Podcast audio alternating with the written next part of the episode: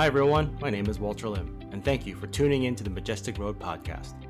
Life with God is a wonderful journey that has its ups and downs.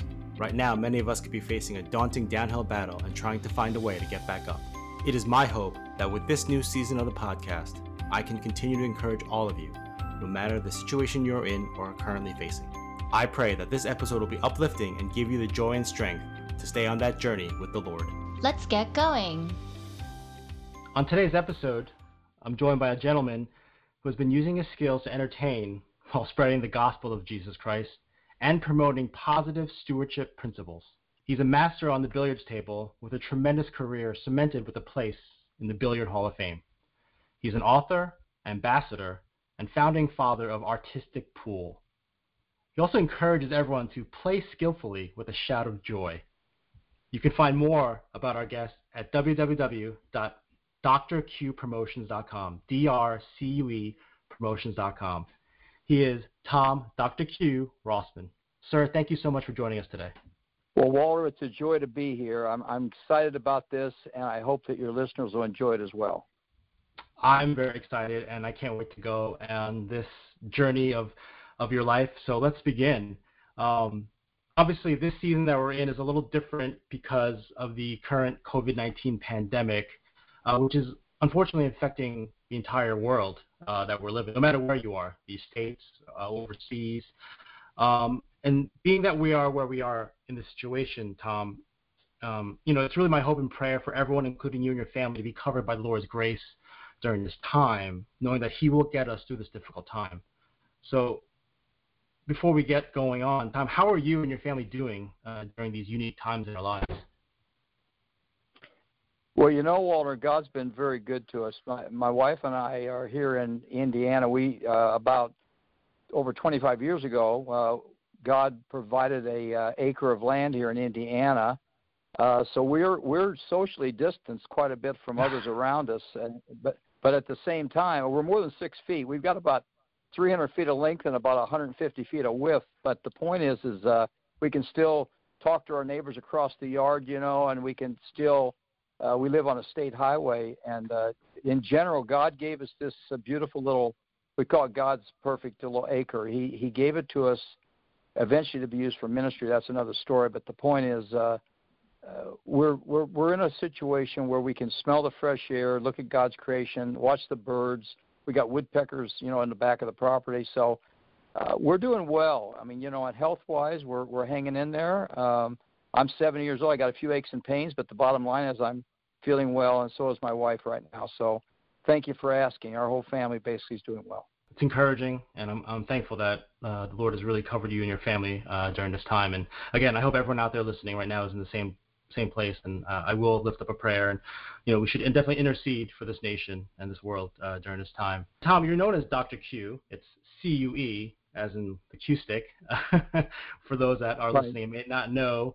Uh, and you spent more than 40 years with that game of pool. But I'm interested, and I'm wondering before we move on to your um, your path that you were currently on, that if was there a chance that maybe you had chosen something else? Like, what would you be doing if you weren't with the pool table?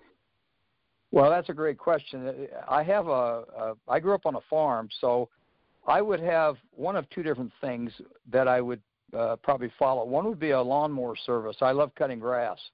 I started cutting grass uh, on the farm. Uh, grew up until I was age 16. I cut grass for grandparents. I cut grass for other people. I did handiwork as cutting grass whenever I needed a few extra dollars. So a mower service is something I just something about when you cut grass you're outside, you can commune with God and and you can see His uh, growth and the life that uh, exists in that. Um, and if it wasn't for the mower service, uh, I would uh, probably be one of the guys in the yellow jackets now, I'm not talking about the deal in France, okay? uh, you know, they had the yellow jacket deal. I'm talking about back when I got out of college. Uh, there, I, I did. I had to submit some uh, applications where to go to work. One of them was to the Brunswick Corporation uh, in, in a retail sales situation, and the other one was to the American Bowling Congress. That's changed names now, but it was about a four million strong uh, sports field and the ABC was looking for people to uh, come to their national event they would hold every year. It was a 90-day event where they'd go into an arena like some big hall somewhere in a convention center, put 80 lanes in or more, and then they would hire these guys in yellow jackets. There'd be six of them that would, and I went to those tournaments as a bowler because I bowled a 300, so I was used to going to those tournaments. And uh, I always saw these guys in yellow jackets on the floor, and they were walking around, they were taking pictures, and they were writing stories. And I would have probably ended up, and I did, by the way, before I took the job for Brunswick, they hired me as a retail person in Chicago. I actually had that acceptance by them, but I didn't. I didn't accept it on my end, and I would have been able to do that job probably as a career, uh, writing stories, taking photography, and I didn't even know how to snap a camera, but I did know how to write because I was writing in school and stuff like that. So, anyway, there was been either one of the guys in the yellow jackets or I had a lawnmower service. okay, that's actually kind of almost two extremes, which I think kind of plays in nice because, as you mentioned earlier, you know, you are on an acre kind of a area, so you are surrounded by Right. Lots of lawn and grass, so that's good something there. And bowling, I well, feel I like actually, I actually got my, you know, you know, Walter, I got my uh, fix on the cutting the grass because I got about a three quarters of an acre to cut, so that works fine anyway. I still got the mower service. Do you still bowl on the side when you can? You know, it's interesting. I don't bowl anymore. Uh, I, I, I, so I lost the connection to the bowling after I bowled at 300. I continued on the bowl for a few years, but I got a, a little bit of issue with a heavy bowling ball. I went to a lighter one. I just eventually lost the interest in it. Got to billiards. I, you know, after I bowled a 300, I realized you couldn't get a higher score. 301 was not possible unless you had a good scorekeeper. So I said I'm going to go to billiards and and pursue that because there was no perfection in it. And so that basically is what happened. And and uh, now I still also. It's interesting about the guy in the yellow jacket. Just to flip over here, I ended up still have uh, seen the guys in the yellow jackets because uh, when I went back over there a couple of years ago with uh, Steve Lillis with Gospel Trick Shot, we actually were there during the time when the Yellow Jackets were around. So I, I got a chance to even have a connection to them. oh, that's that's so very... God, God has a good sense of humor once again. he does, and he weaves things that we may think like, wait, what are you doing? But yet it actually makes it winds up making sense in the end. It's that's yeah, pretty funny. Sure does. Um, that's actually uh, perfect to my next question. So obviously you didn't play pool. Uh, sorry, you didn't choose bowling as a profession. Uh, you didn't choose lawn maintenance and cutting the grass. You did wind up on the pool table, um, and you found it very early in your life, almost 10 years old, I believe. So how did you find it, and then what made you really fall in love with it, outside of knowing that you couldn't score more than 300 in bowling? yeah. Well, you know, Walter, I've had a lot of people ask me how the how uh, I found the sport and how you find different things, and I don't think that's the I don't think that's the question. I'm going to alter it a little bit. I think that mm-hmm. that things have a way of finding you. It's kind of like God finding you.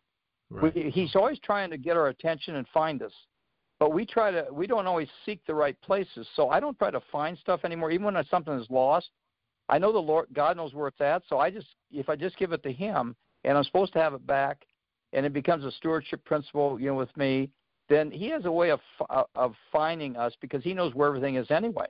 And so he knew where I was. And as far as the sport goes, as I look back in that process of him finding me, he started that, I believe, when I was even on the farm. Uh, there's a couple of steps here I want to share with you. Mm-hmm. Uh, one was a series of events when I was on the farm, and I call these um, from rack to rack steps. Now, I've, I've got a book I'm working on called From Rack to Rack, and and this is about how we travel in life from one stage to another. Uh, and even in the pre-rack days when I was on the farm, before I knew anything about a pool tip, I only knew about tractors and stuff like that. Uh, I didn't really know much, but I, I knew that as I look back, God protected me on the farm because there were times when there were accidents and I could have easily got injured or lost my life. But God was watching over there and protecting me for a higher purpose later, you know, to serve Him.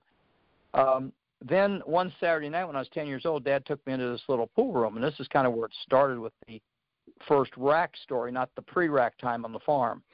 So I walk into this. Say, Dad says, "There's this room I'm going to take you to called Elsie's Pool Room," and I didn't know what Elsie's Pool Room was. Didn't even know what a pool table was. I'd never seen one.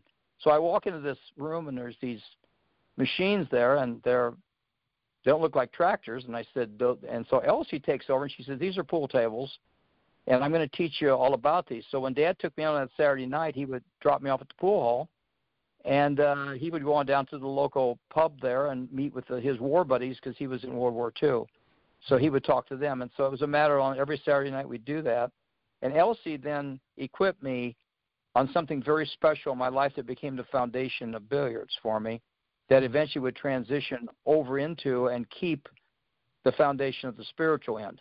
I didn't know it at that time because I wasn't a Christian yet, but Elsie was uh, teaching me about the sight and sound of the balls. It wasn't about the winning or the losing. It wasn't about making or missing balls. It was about simply rolling the balls and enjoying the colors of the rainbow and listening to the sound of them clicking together. So that became something in my life that I attached to. I attached to the sight and sound of the colors of the balls. It was just magnetic, and everybody likes birds chirping. So when you hit a, one ball to another, it sounds like birds chirping. Hmm. And everybody likes the rainbow, so the rainbow became the colors. And actually, it's Roy G. Biv. If you look at the colors on the pool table, it's actually the, the name Roy G. Biv, red, orange, yellow. And you can actually put them out there, and we use that when we share the gospel. So the, the point is, is that Elsie equipped me on that foundational level. Again, I wasn't a Christian yet. Then I went into college. Uh, as I got to college, I learned about the dark side of the game because hmm. Elsie wouldn't allow the dark side. There was no gambling, no swearing, no swinging cues, anything like that. And you were out for the rest of your life. You'd never see Elsie again. And so, and Elsie had a nephew too who was helping me learn the game, but it was always about that quote joy of what I was watching, and not so much of perfecting it as a higher talent, so to speak. So when I went to college, I got then the inter, the inter, intercollegiate competition. Again, I wasn't really uh, a Christian, but the point was is that God was revealing to me the dark side of the game, so that I would be aware that there is another side. Like in life, there's a there's a side where you have the light of Christ and you have the side of the enemy, and that mm-hmm. darkness. And it's in, a lot of times it's in deception.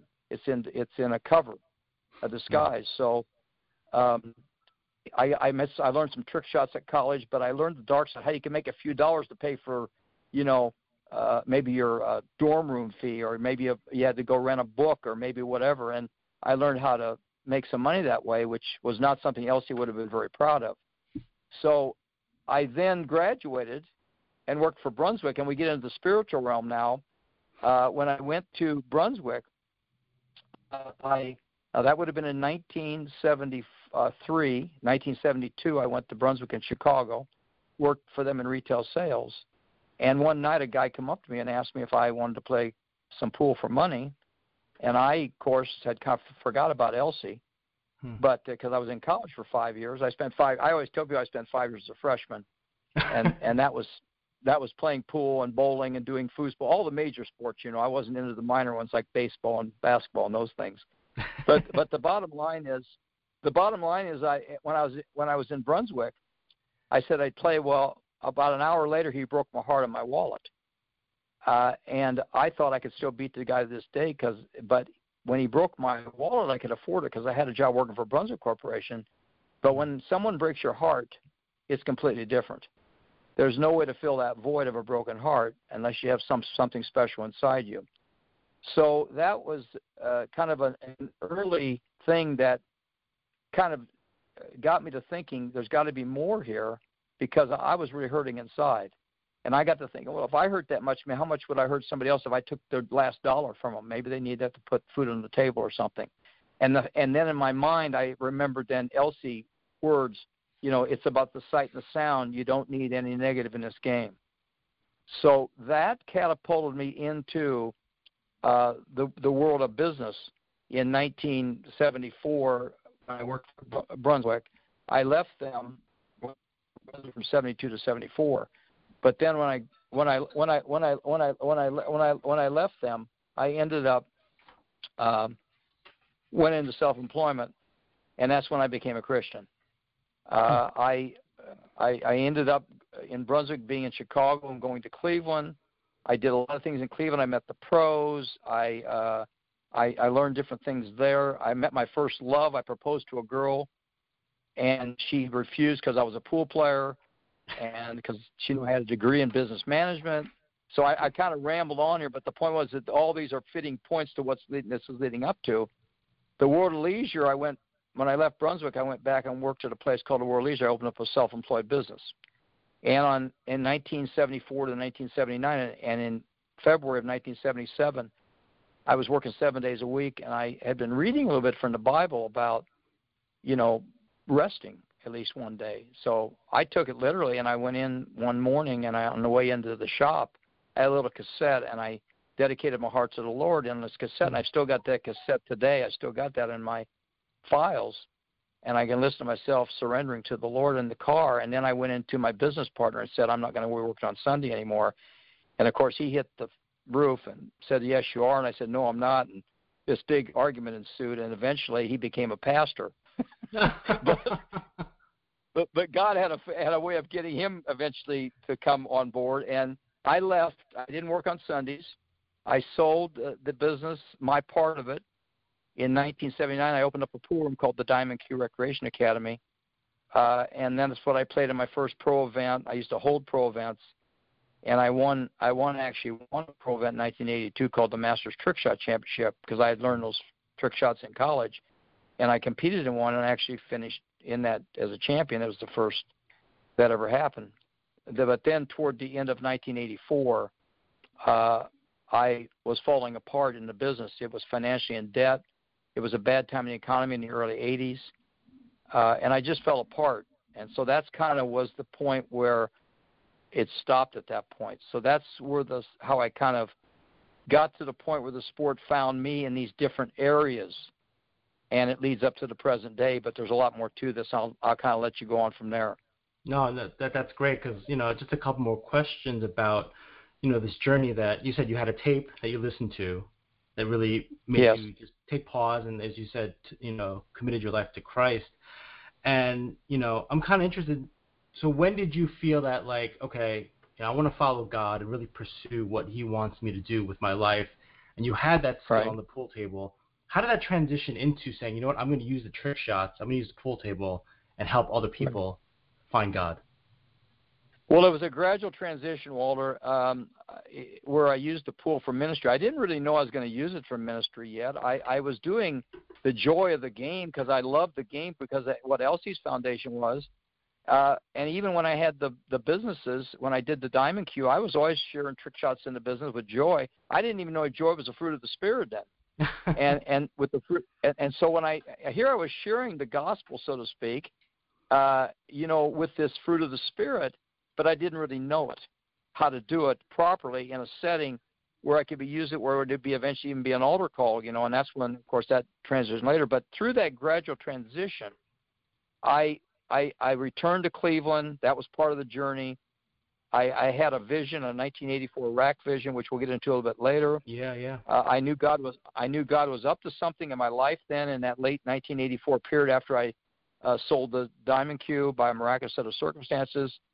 Then then it lay dormant for 15 years. In 1999, uh, I had uh, a um, uh, meeting out in Vegas. I talked to Steve Lillis with. Gospel Trick Shot Ministries. We shared our, our, each of our respective visions we had. Him with the Gospel Trick Shot and the Rack vision. And in 2000, we came together in Vegas with a booth and sharing the gospel in his booth while I was still doing my secular contracts with the different media, uh, different leagues in the organization. I freelanced with all these different league organizations, and I was had a business that was active. And, but I knew that God was in the business because it had been committed to Him, and I knew that God was there, and He was pulling me over to the ministry side.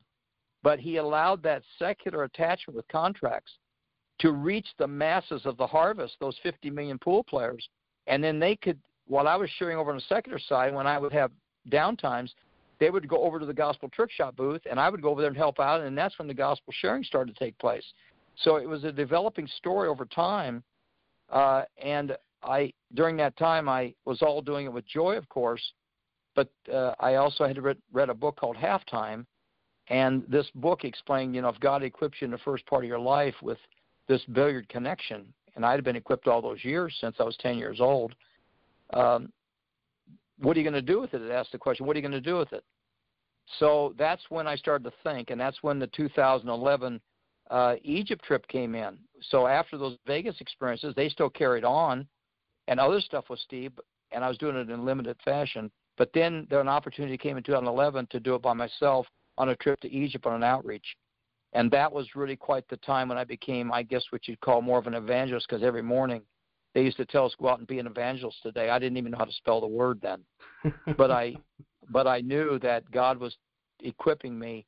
And then after the Egypt, there was the jungles of Honduras, there was the Middle East with Steve, and all these other places where God was taking me. And so that transition from the pool table in the secular context, which I still do a few of those, but I still am more vocal. And you know, after the Hall of Fame induction, you're allowed to be more vocal, and especially if you've got titles that God allows in your life, and also if you've got gray hair, they'll still listen, and they're not going to kick you out even if you share and you're a little more bold.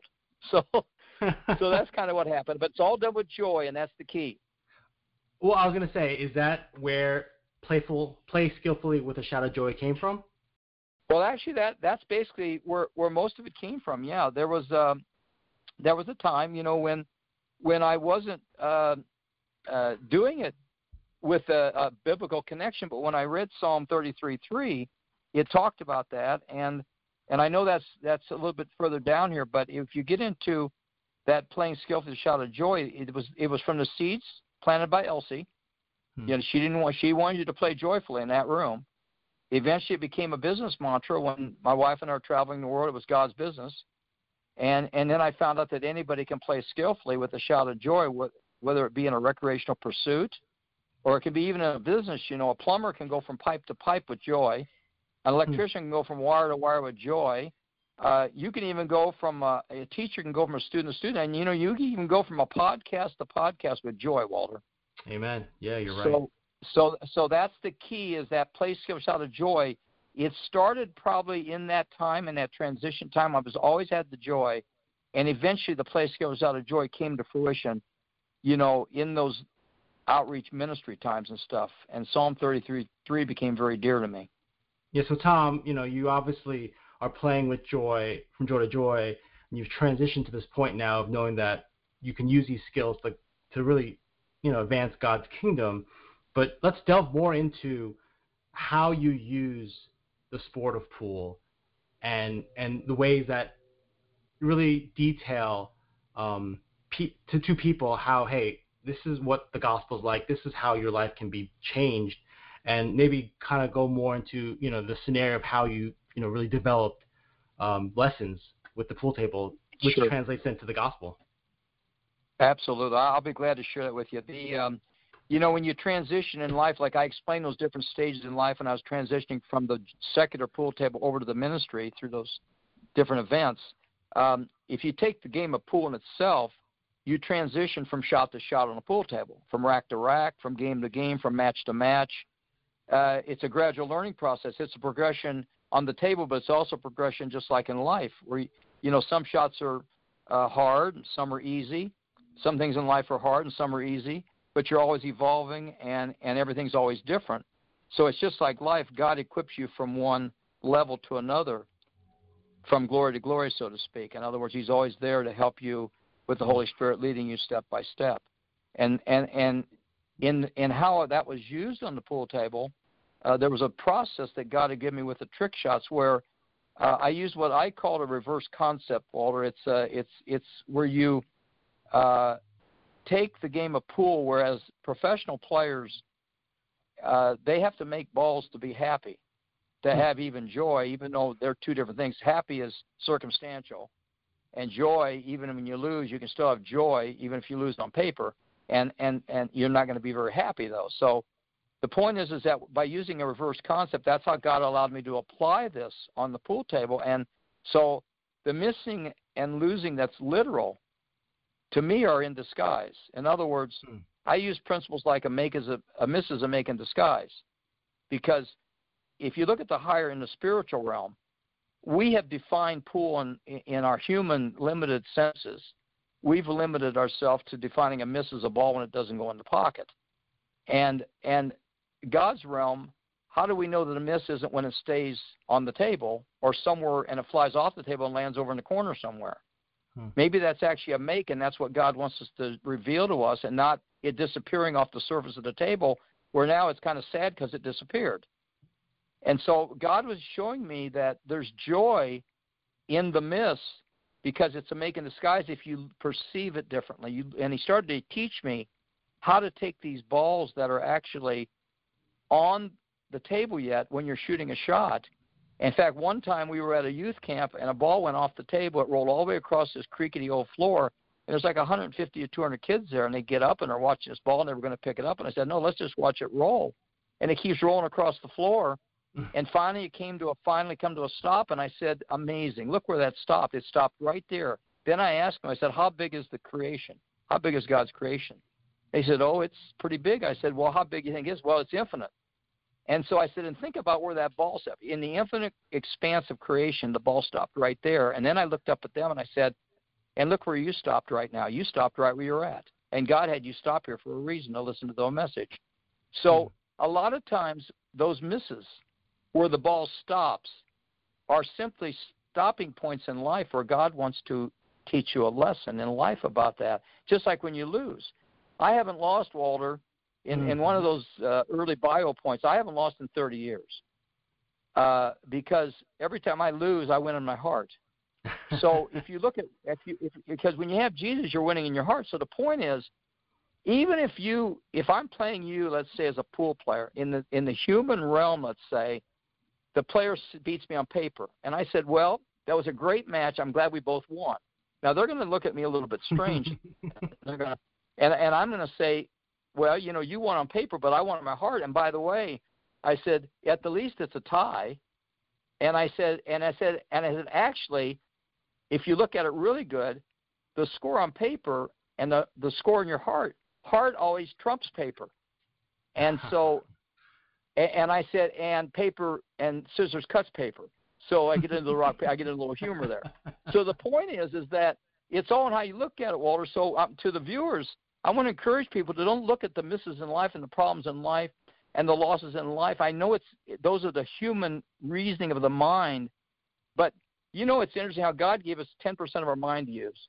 And I always mm-hmm. thought about it. What if He gave us all the now we have the whole power of the Holy Spirit when we have Christ. But the point is, how do we operate with 10 with 10% brain usage in a human realm if we have 100% of the power of the Holy Spirit and God in us?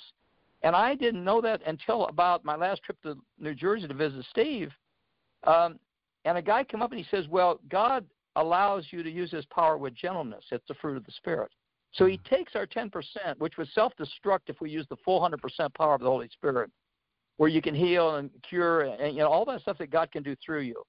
That would help. That would make us self destruct. We couldn't control it, but God allows, and He kind of does it like with a, a governor on an engine he does it with gentleness. He allows us just the right amount at the right time to get the job done. So, in all those situations, you know, even if you look at these things that are literally happening in life, the misses and the losses and the problems, they're makes in disguise and they're wins in disguise and they're, they're solutions in disguise. If you look at it spiritually, uh, in fact, even when Jesus died on the cross, that was a terrible thing and it was it was looked like oh man it's over now. Even even everybody that when he died is oh we lost him. He's gone. But then it was a victory in disguise because of the resurrection. Hmm. so you see even in his death there was a something beautifully in disguise. It was his beautiful resurrection so that we might live. And so god uses and and there's a i really love the verse in the bible about god uses the mysterious or foolish things in the world to confound the wise. And so we have to use joy in the process to take in Christ, use his joy, and use his mysterious things that he wants us to tap into. Very similar to the table trotter technique on the pool table that God's given me. It's like the Globetrotters in basketball. Mm-hmm. They're, whether they're on or off the table, they're missing baskets and getting paid for it. And God gave my wife and I a career for 30 years on the road of missing shots and getting paid for it. Can you imagine? Hmm. So, and that's and they actually put me in the Hall of Fame. I think it was about the joy and yes, there was a movement called Artistic Pool was founded, but I believe they put me in, and God allowed that to happen because of the misses that happened. Because I would never experience the joys because of those misses and the losses, because God taught me a spiritual principle. So it's the fruit of the Spirit that was involved in the whole thing. And because of that, people would laugh even when I would miss, and it wasn't even supposed to be funny in a pool world, but they'd laugh anyway. So that's really the key: is whatever you re- deal with in life, give it to God, and let the Holy Spirit, that joy that you have in Him, and that power you have in Him, and that provision you have in Him, to make those things positive in your life. And the journey is going to be a little bit easier that way because we've got the power. We just have to tap into it. That that was just fantastic, Tom. Um, and I think that's what a lot of people obviously struggle with because no one wants to lose. No one wants to feel like they're totally lost. Um, and it's yeah. you know it's really it's a tough time for people to see that. But I hope that what you just shared really uh, inspires people because you know this journey is it's never easy. You know the mountains and the valleys, highs and lows. Mm-hmm. Um, and it's hard to see past. Um, it could be fear, it could be pain, it could be anxiety. Um, there's a lot of things that really block us from really seeing how God is um, using us. And yeah, uh, trying to use the fruits of the spirit, you know, joy, peace, love, and all that, and understanding. And um, we have to remember that we have all these weapons. Uh, and everything that God has provided for us to get through this. And that's why I'm hoping now at this point, you know, where were you when you needed to find more of that joy or peace or any other fruits of the spirit to really get over, you know, a certain point that you were really seeking God? Sure. Well, you know, it happened back. I mentioned the Diamond Cue early, mm-hmm. and that was a dream in my life always to have a pool room. I think every pool player always wanted to have their own pool room.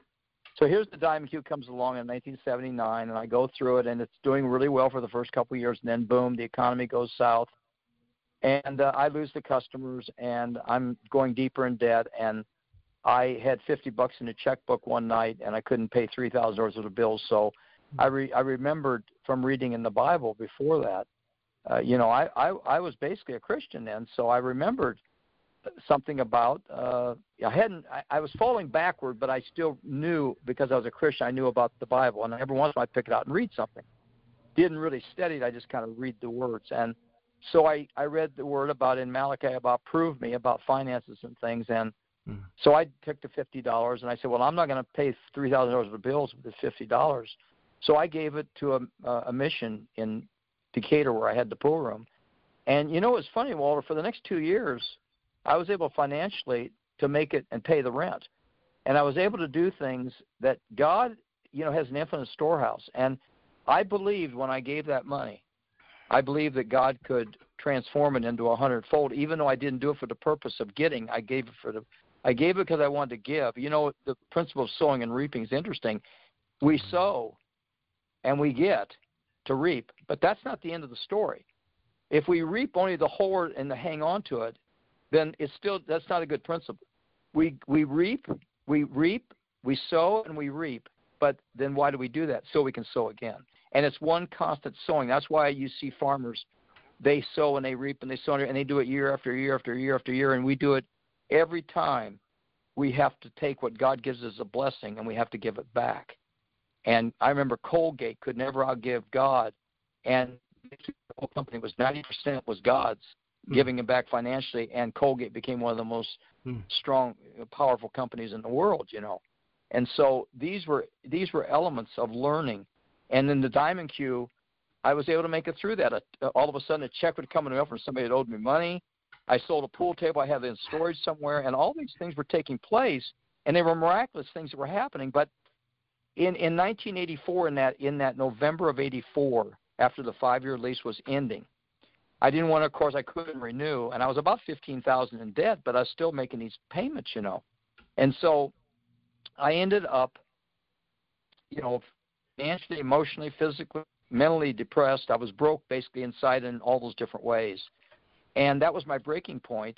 So I I, I said, Lord, I said, I need your help. I said, I, I I've not been looking to you as I should and I need your help. So, you know, a guy walks in the store about a week before it shuts down because I was going to have to shut it down and get jobs and stuff and pay the bill, pay the different bills I owed. And this guy walks in, he says, You know, he says, I think I can run this better than you. And I looked at him and I said, Well, I think we need to talk. well, eleven thousand dollars later, he he gave me what I had less than the I had in the business. You know, wow. I gave him the key, and I walked out of the building with one picture off the wall. And two days later, a tornado took the roof off the building. And it, it was an amazing thing. It was oh, I, I get goosebumps just thinking about this. But God had protected me mm. From an amazing situation. This guy eventually had to move the business, and about two years later, he eventually folded what he could salvage. He couldn't salvage hardly any of the tables or anything, but he moved it out. And he actually did it for his son who was in a wheelchair, and mm. and they it ended up devastating them. It was a sad story, and but the bottom line is, is God again was provincially he was protecting my walk, uh, and it was because I that he would watch over his child, and so hmm. he you have to even when you don't see it, you have to just reach out in prayer and in, and, and saying cry out to God. So now here it is. After the you know I'd sold it, I walked out and I went. I was living in a little downstairs basement apartment and and one night I woke up and I jumped out of bed, and I jumped in three inches of water. It had flooded on me. Mm. And so now I was in a pretty rough spot because I only was paying like 90 bucks a month for this place, and it was down below water level, obviously. And it rained so hard the walls started seeping the water in. And now I'm really, I don't have any money. I don't have any job. Uh, I had a little TV set up out of the water so I could watch the TV. And so I'm pretty much down and depressed and out of things. And I I watched a show on TV called the PTL Club. You probably remember that Jim Bakker. Mm, Jim Bakker, yeah. And you know, eventually that that shut down. But but what was interesting was I was watching TV one night, and I said, that God was speaking to me, and it, even though it was Jim Bakker, I didn't believe it was Jim Bakker that was speaking. It was God through Jim Bakker because uh, and he says, you know, we had this thing called Heritage USA, and almost everybody remembers this, where you know you could go for three nights and four days at beautiful Heritage USA, and you know if, if you pledge a thousand dollars. Now, I didn't have any money except I had a charge card with a thousand dollars left on it, and I went ahead and pledged a thousand bucks. But I believe that when I gave the money, I gave it to God, and I believe it's like a set of railroad tracks. When you give the money, I gave it to God with my heart. I didn't give it to Jim Bakker in the ministry to get this thing, even though later this came into the story where we actually, my wife and I were able to use it on the road before it shut the whole place down. So that was another blessing that came in later that God provided that, and it was used later in our ministry when we needed three places. We needed some places to stay one night on the road, and we happened to be in North Carolina and South Carolina region. But the point is, when I gave that money, I believe that money the money went down a set of railroad tracks. And if you're giving it with the heart for the Lord, the money shifts switches over to God. But if you give it because Jim Bakker said you get three nights and three in the, in the place, then it it shifts over to the wrong side and it just becomes as filthy rags. Hmm. So that's what happened. I, I was giving it, and you have to go to the Lord in obedience to Him and give that it's His to begin with. We're just watching over it, and that's where there's all the stewardship came with Rack Vision.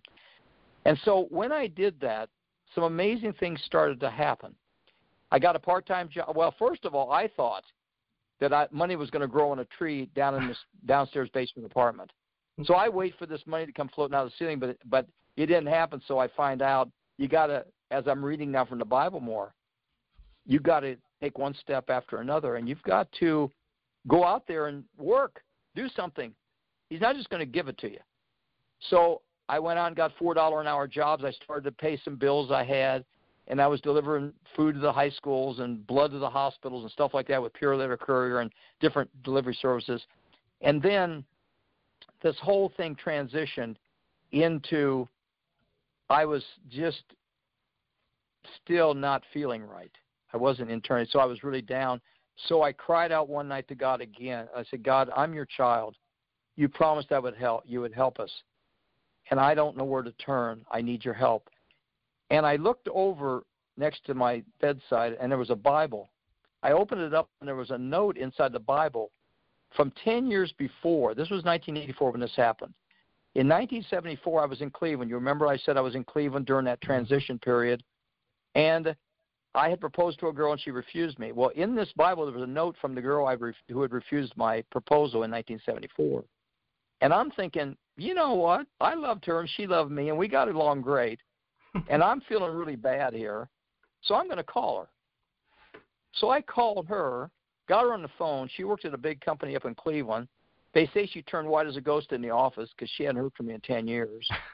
and And and so you know, it ended up that we talked, and I went back to Cleveland, Ohio, here ten years later, and I reproposed, and she refused for a second time Huh. Because I was still a pool player. So God was protecting me in a sense from going in into that route. And three days later, Marty, my current wife, Miss Cue, comes in.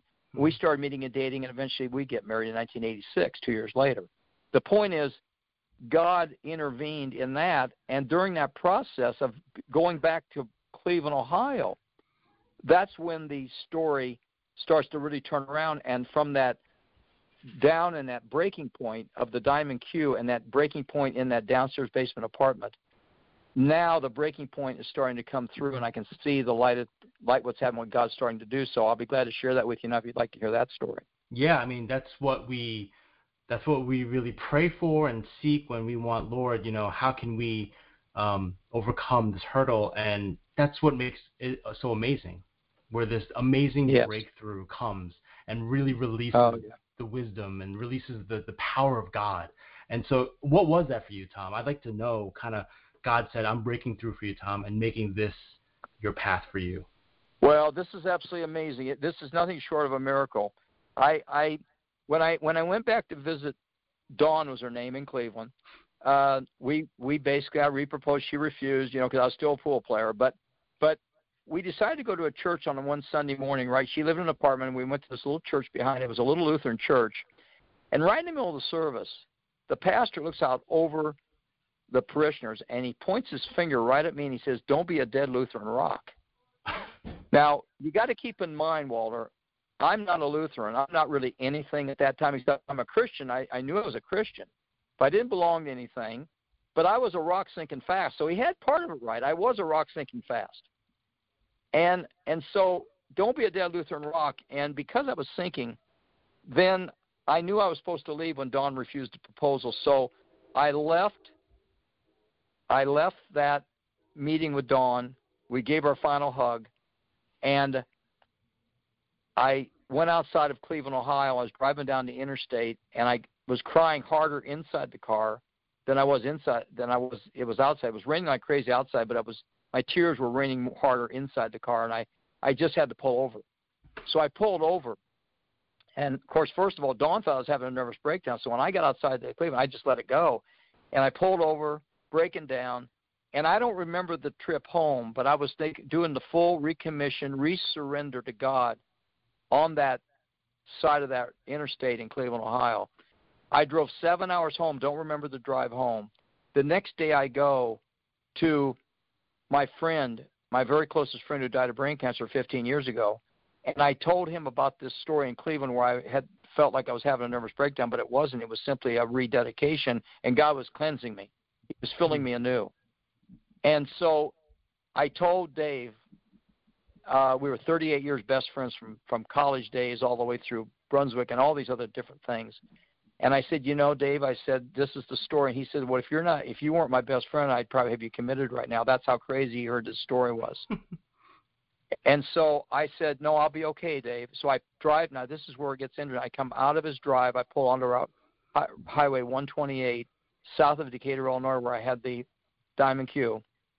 And you know, it had been closed down, but but uh, it had been the tornado took over. But the point was, I pulled on the road, and in the windshield of the car, there was a triangle like a rack that you rack the balls with. And instead of being pool balls in it, and the eight ball being in the center, in the center of the rack was a cross. Hmm. And it was a manifestation. I had never I had heard about manifestations, but this was literal to me. It was it was not something I was hallucinating on. I knew God was really speaking to me now, and He revealed this vision called the rack vision. Now I didn't know what it exactly was, but I but I so I went 30 miles. I don't remember this trip to Decatur. It was 30 miles back from Dave's place, and I got I had a little Royal portable typewriter, and I said, God, show me what this is. I need to know because you're speaking to me here about something in my life and about what you want to do for the pool world.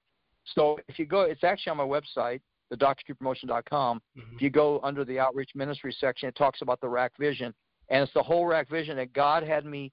He typed through my hands this vision on the Royal Portable typewriter, and eventually it ended up online over time. But I carried it with me for years, just in a two-page handout. and I used to give it out to people. And of course, that whole time was an amazing time because the vision was it was a stewardship vision for the billiard industry. And of course, I always wept over the billiard industry, Walter, when I saw players gambling and cussing, and it was something about me. God had given me a heart of compassion. And he said, You know, I'm going to take you. It was kind of like Moses. He had that compassion for his children, and God used him to be the one to take them out of Egypt. And there was something going on where I think even now I still weep over the billiard industry about how it's lost because the idol of the billiard industry for so many is still the idol is the pool table. In other words, mm. God says has no idols before me. So, but the billiard industry has this situation, and Rack Vision was about Hebrews 11:6. He's a rewarder of those who diligently seek Him.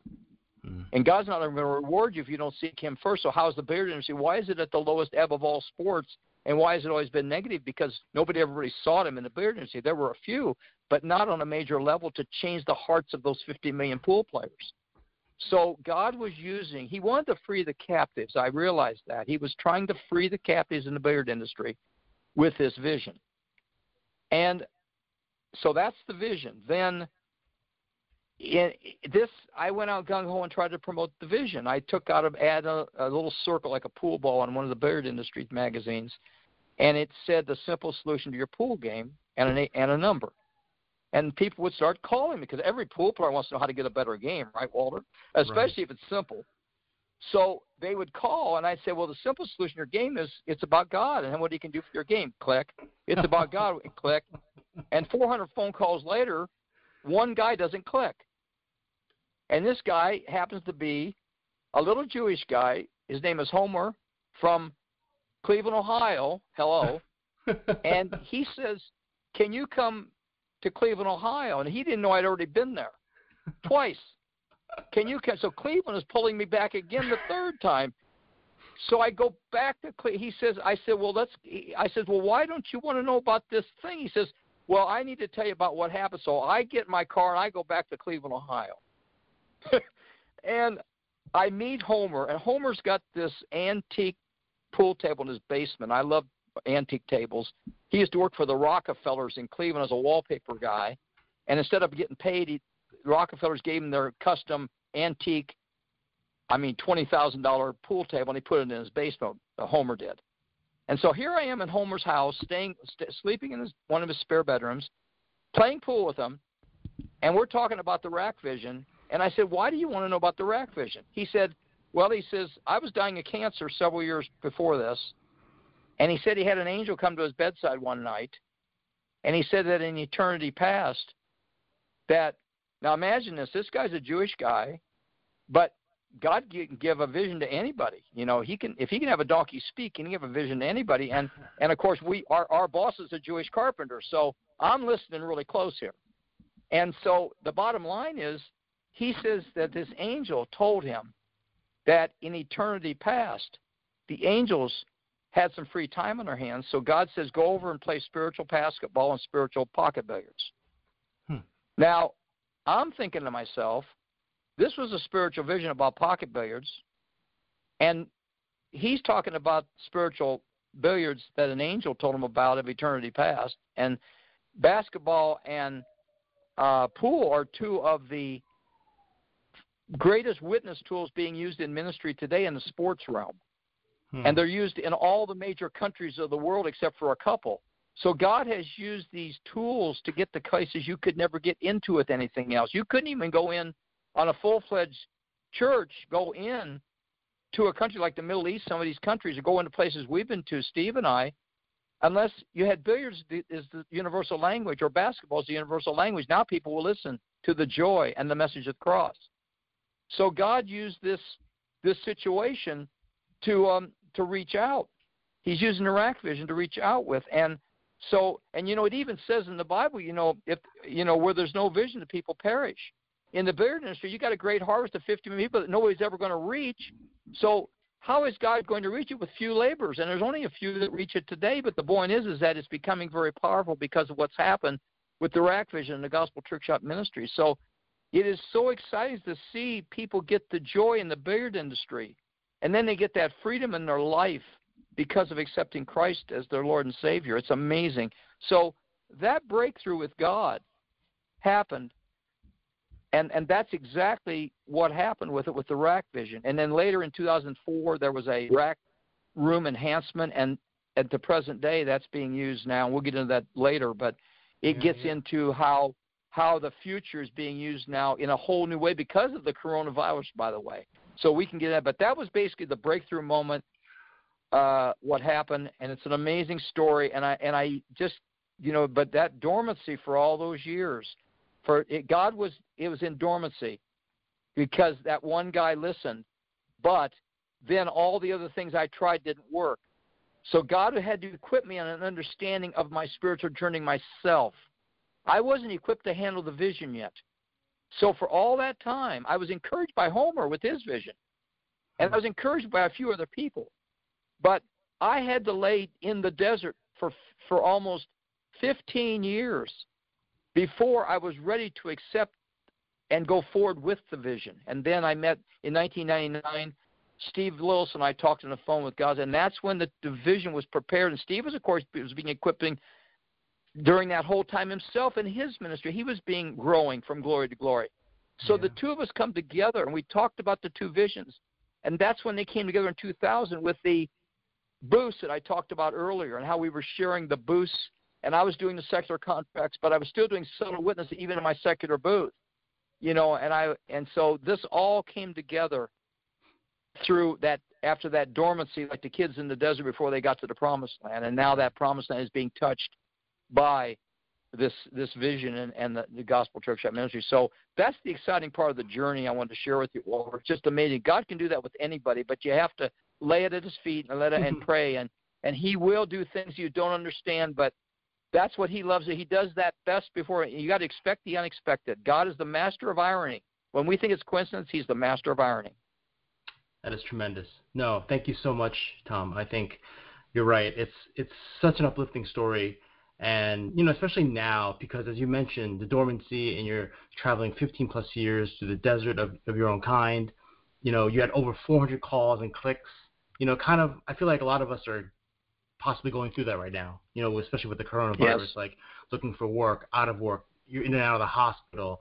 You know, so I mean, I want to really encourage people, and I, I think that story definitely set the table for us. Um, but Tom, I mean, if you can just kind of give another, you know, example, or not example, but just, you know, how can you tell people now that are dealing with this 400 calls and hangups situations they may be in to say, look, you got to keep making those calls because one will eventually stick, like Homer did, right?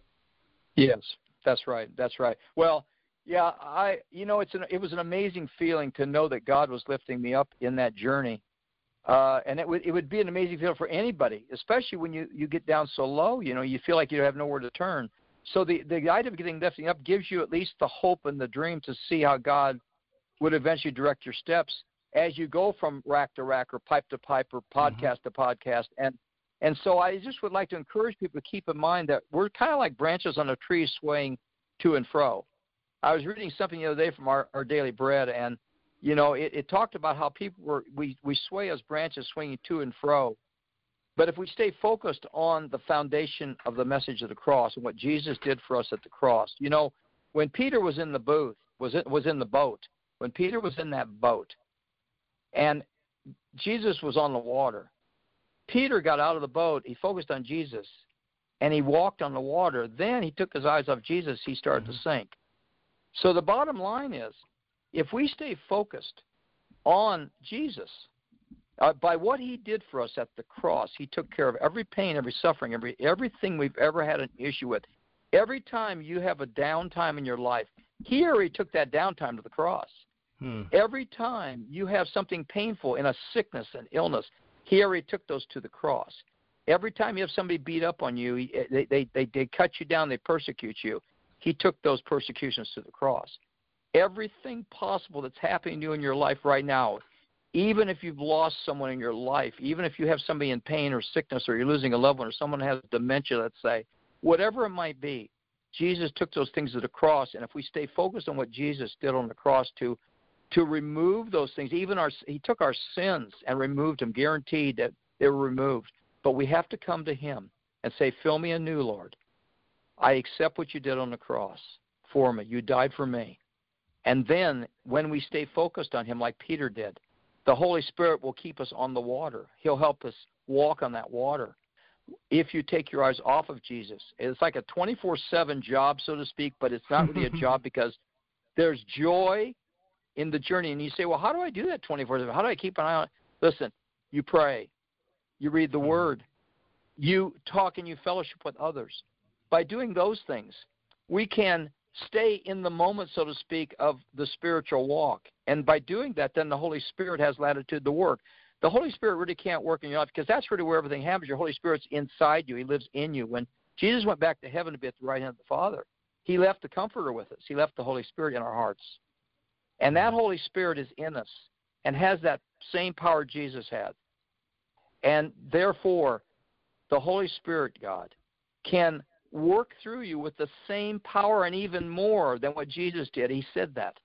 And so, if we focus on Jesus, what he did for us, then the Holy Spirit has latitude to work. And you may not, actually, I believe you can literally walk on water. But the point is, the Holy Spirit, I've seen so many miracles happen in our journeys of ministry. The Holy Spirit was always there when we prayed and stayed focused on that cross message. Jesus, help me. Jesus, we know you're there. Whatever might derail us, you pray that he would help you. Even David Wilkerson, he was talking about how even in the times such as we are today, the great David Wilkerson, he said five main words God has everything under control. Hmm.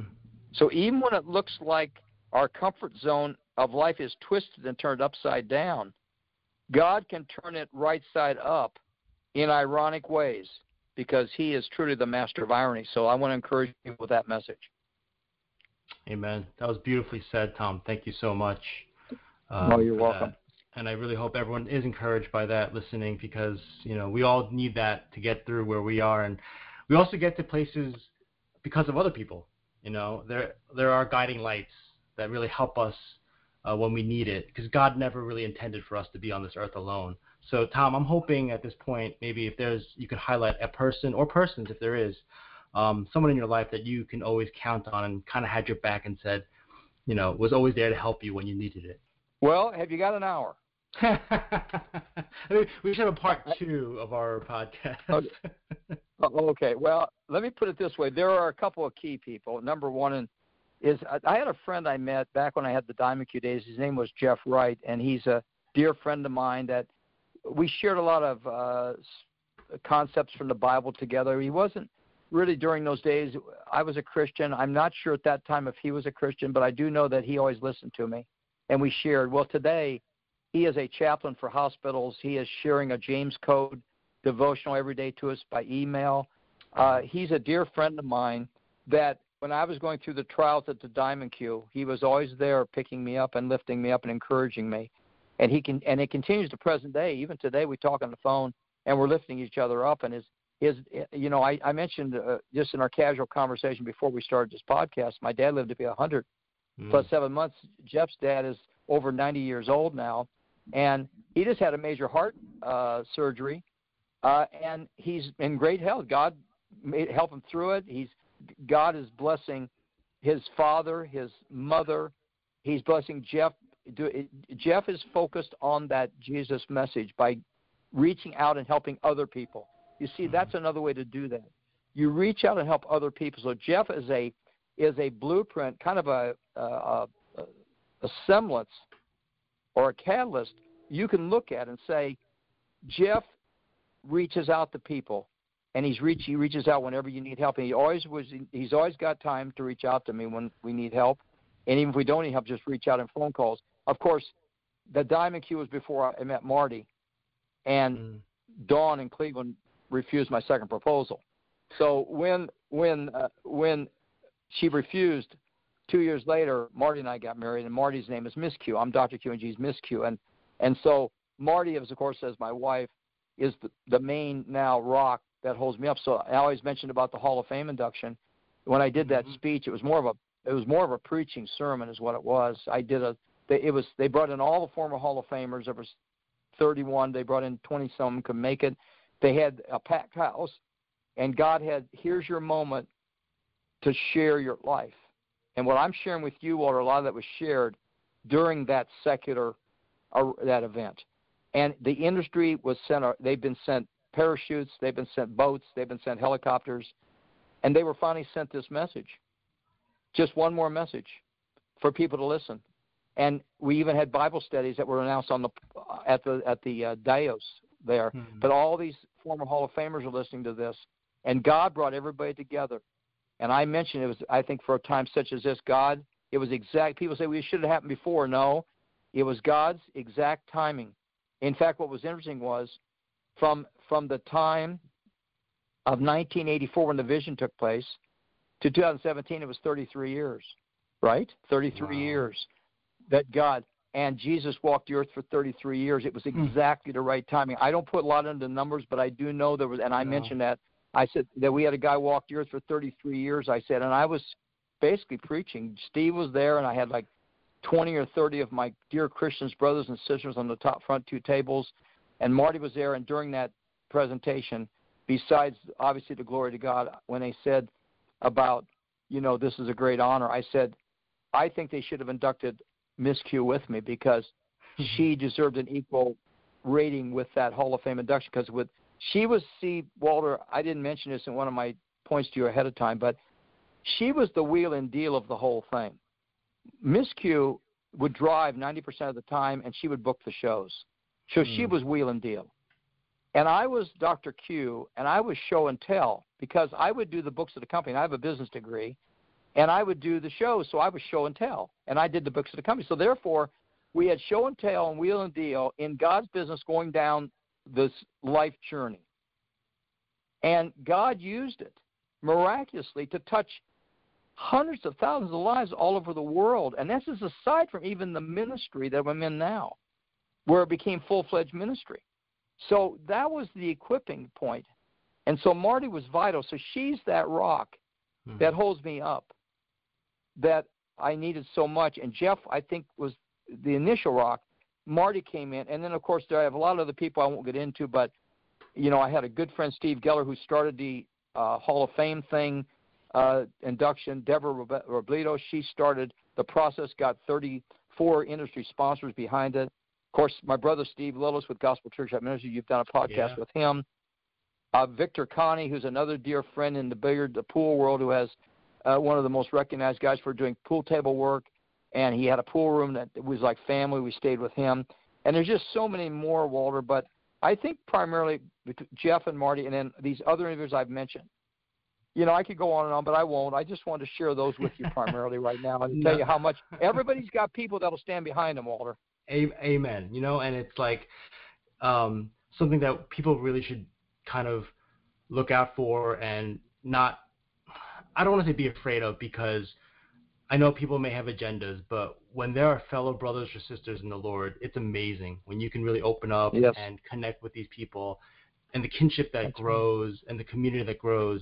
You can see amazing things happen. And for Jeff and for Marty, um, thank you uh, to them uh, for having you, uh, supporting you, and really being able to be where you are uh, in your life. And you yes. know, I, I thank you so much for that.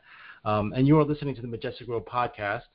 Joining me today is Tom, Dr. Cue. Rossman, tremendous man of God who uses his masterful skills of exciting trick shots to minister the gospel of Christ. You know, we're having a great discussion. Tom has shared so much of how the Lord has really impacted his life um, from the lows into the highs. But now, just as God appeared to Moses at the burning bush, it's time now for burning questions. For Tom, are you ready?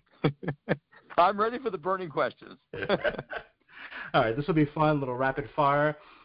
Uh, so, if, Tom, the first one is there a place around the world that you'd want to visit? It could be a place you've been or not been, but preferably one that you haven't been to that you'd like to have the opportunity to go to. Well, that's a really easy one to answer. I've been to seven continents. I've got an eighth one left called Antarctica. now, now I better I better clarify that because some people think that I've lost my rocker when I say seven, eight continents. Yeah. But if you go to Google and click in continents of the world, a couple years ago, these scientists found out that Antarctica, uh, that you had New Zealand and Mhm. Australia in that Oceania continent, but they they've taken New Zealand and they found out it was a continent within itself now. It's called Zealandia. So Hmm. Zealandia and Australia, which is part of the uh, continent uh, there, Right. so so there you you picked up an extra continent with Zealandia instead of being part of that Oceania. Now, it's interesting because Antarctica is the only place in the world I haven't been to as far as continents concerned, and they have a pool table at the base, and they need to hear the gospel there, I'm sure as well. And so I want to go share the gospel in Antarctica, which would be the only time in the billiards history where the gospel's been shared on all eight continents. And God wants to reach, He said, to the ends of the earth, and Antarctica is Mhm. about as far to the end of the earth as you can get. yeah, there are people there, and And- there's opportunity to do so. Yeah. Yeah. And, and by the way, the Penguins are dressed for the occasion. They're ready to go. So I'm excited with that door, 'cause- and I've got several people working on it. And so I'm gonna I'm gonna take cue and, and Bible in hand. And I'm going to go to Antarctica when God opens that door. That'll be fantastic, and that's all about timing because I know certain flights only go when the weather is right and the conditions are right. So I'm praying for the ideal situation for you guys. That'd be fantastic. Well, the flights would be okay, but you know, if maybe I can just walk on the water getting down there. Who knows? maybe, maybe. God will make a way, Walter. Some God will make a way, Walter, one way or the He- other. He will. I believe that. Amen. if you could play around a pool uh, with anyone from any time or even current where we are, uh, who would it be and why? Well, that one's really easy. I want to play a game with Jesus. Okay. I want I want to see if when we're playing, if God is if if Jesus is only focused about the sight and sound and not the makes and the misses and the wins and the losses, because I want to see if that LC foundation, which I've seen in my life as proof that that is where it's at, the joy of the Lord.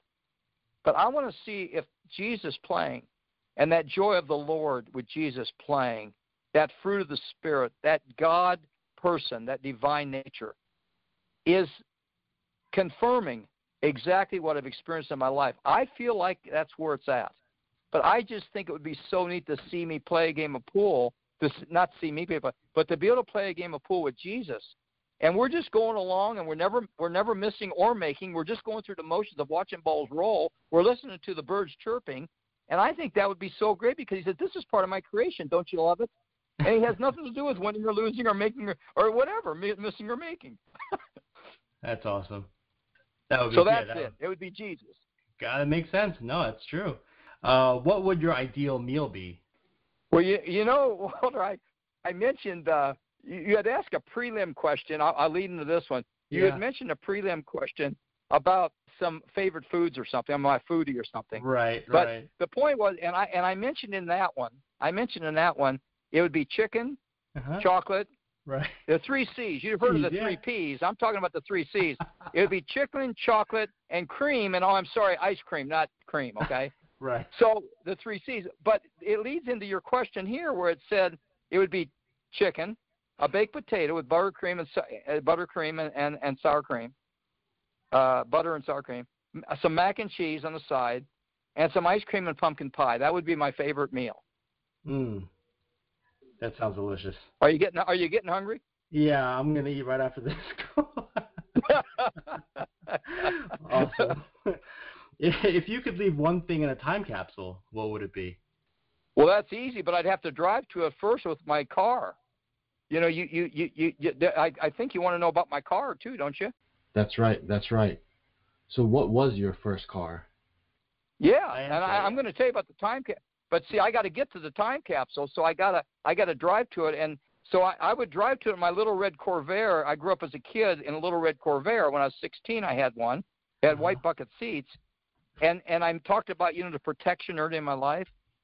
In that little red Corvair, I was driving one night to school, and I drove back, and I hit a a, a black spot on the road, some icy spot.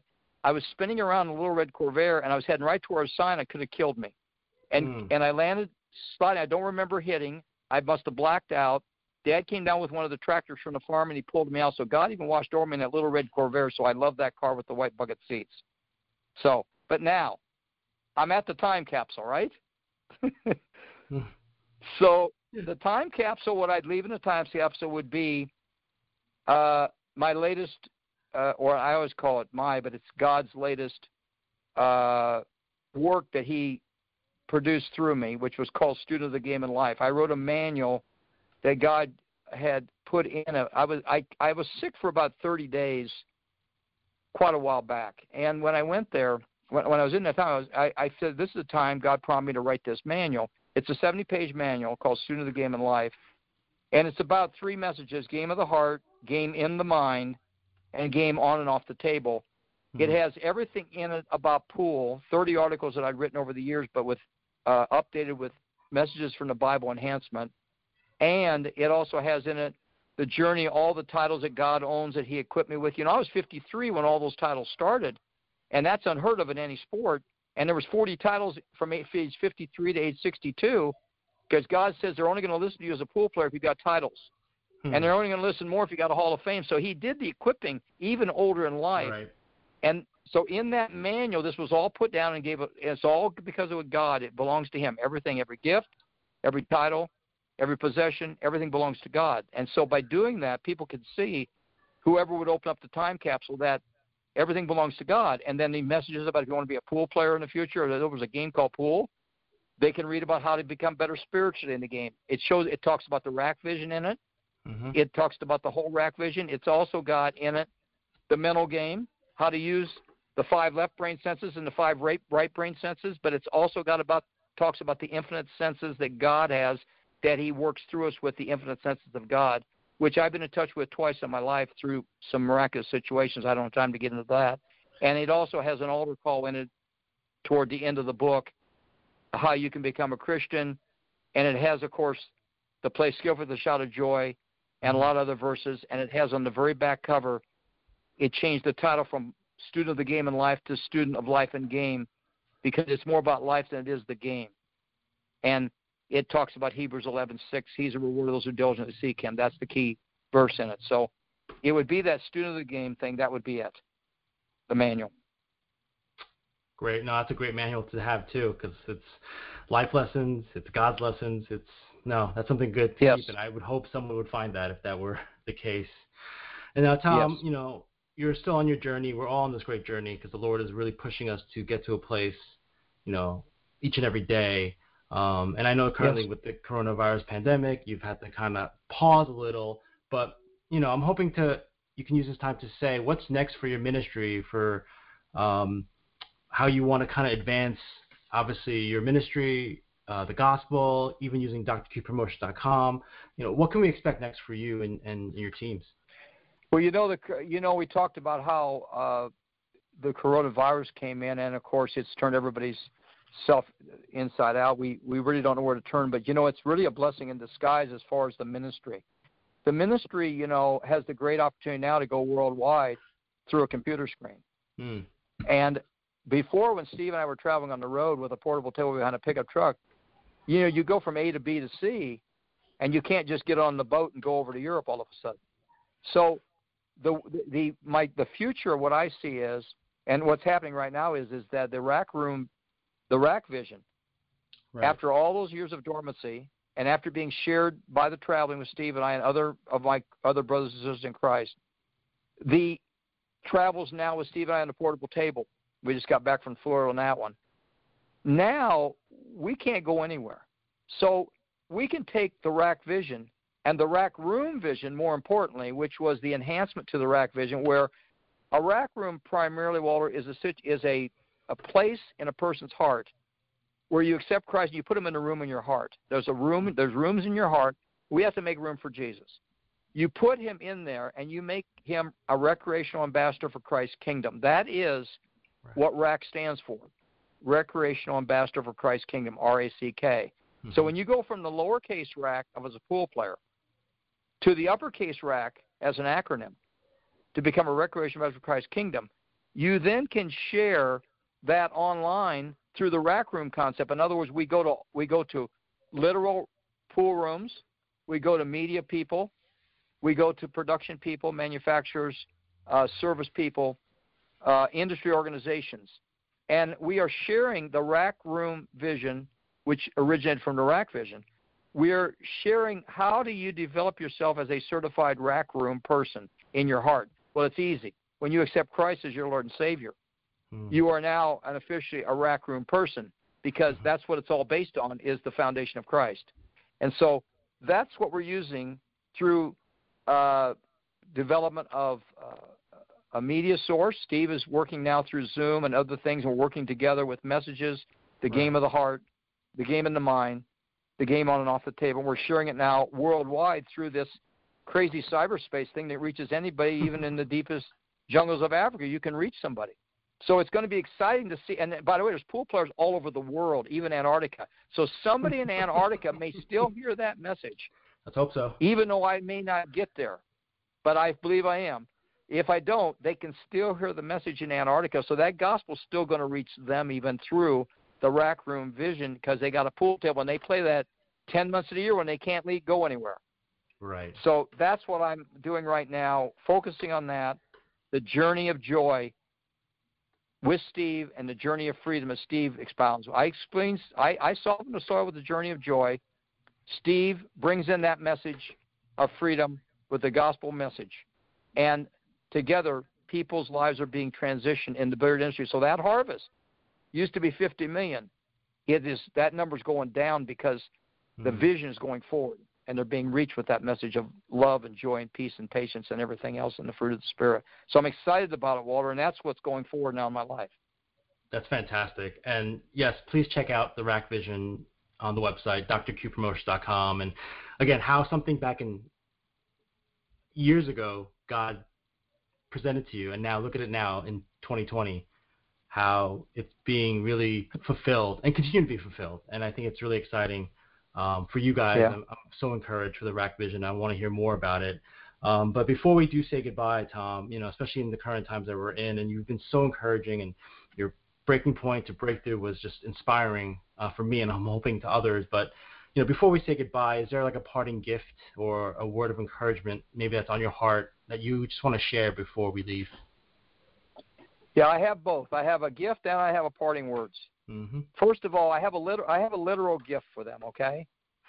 If they'll go to drcuepromotions.com and on the top there's little menu tabs and one of them says products. And if you go up and hit the products tab and then you scroll you'll see these little windows and the first window is the manual rack up a victory manual. You click on it and it tells you how to download it free of charge for your smartphone for your computer whatever you can get the manual free of charge and i want to encourage people to download this manual, it, we usually charge seven dollars, and we sold it on the road with in a binder form. But now it's free of charge online. So this is a great gift, and I believe it should be in every pool player's hands, and any and even people who aren't even pool players that love the game, they watch as a fan, a friend. Get the manual, read it. That's how you get that off the website. And the final parting words would be very simple. That I just want to encourage people to rack up a victory Hmm. in their game, but most importantly, their life in, with Christ and just enjoy the role always and play skillfully with that shout of joy. So thank you for this opportunity to share, Walter. No, Tom, it was truly a pleasure uh, spending time to talk with you and hear your story, and just how God has worked amazingly with you and those around you. You know, and remember to visit drcuepromotions.com, D-R-C-U-E promotions.com. Get that free manual, as Tom mentioned, uh, and hopefully it'll encourage you. I was so encouraged, and Tom, I just wish you continued blessings in your life. The same to you. A double uh, double portion of blessings on you too, Walter, and all you're doing. Thank you to everyone for listening. I hope that what we shared was inspiring and transformative for your life and will help you continue your personal walk with God. If you enjoyed this episode, please subscribe to stay updated for future episodes. If you feel like a journey seems too tough, remember, God will put people in your lives to make that journey an amazing one. So be on the lookout. God's plan for you are always good. I'm Walter Lynn. Take care and God bless.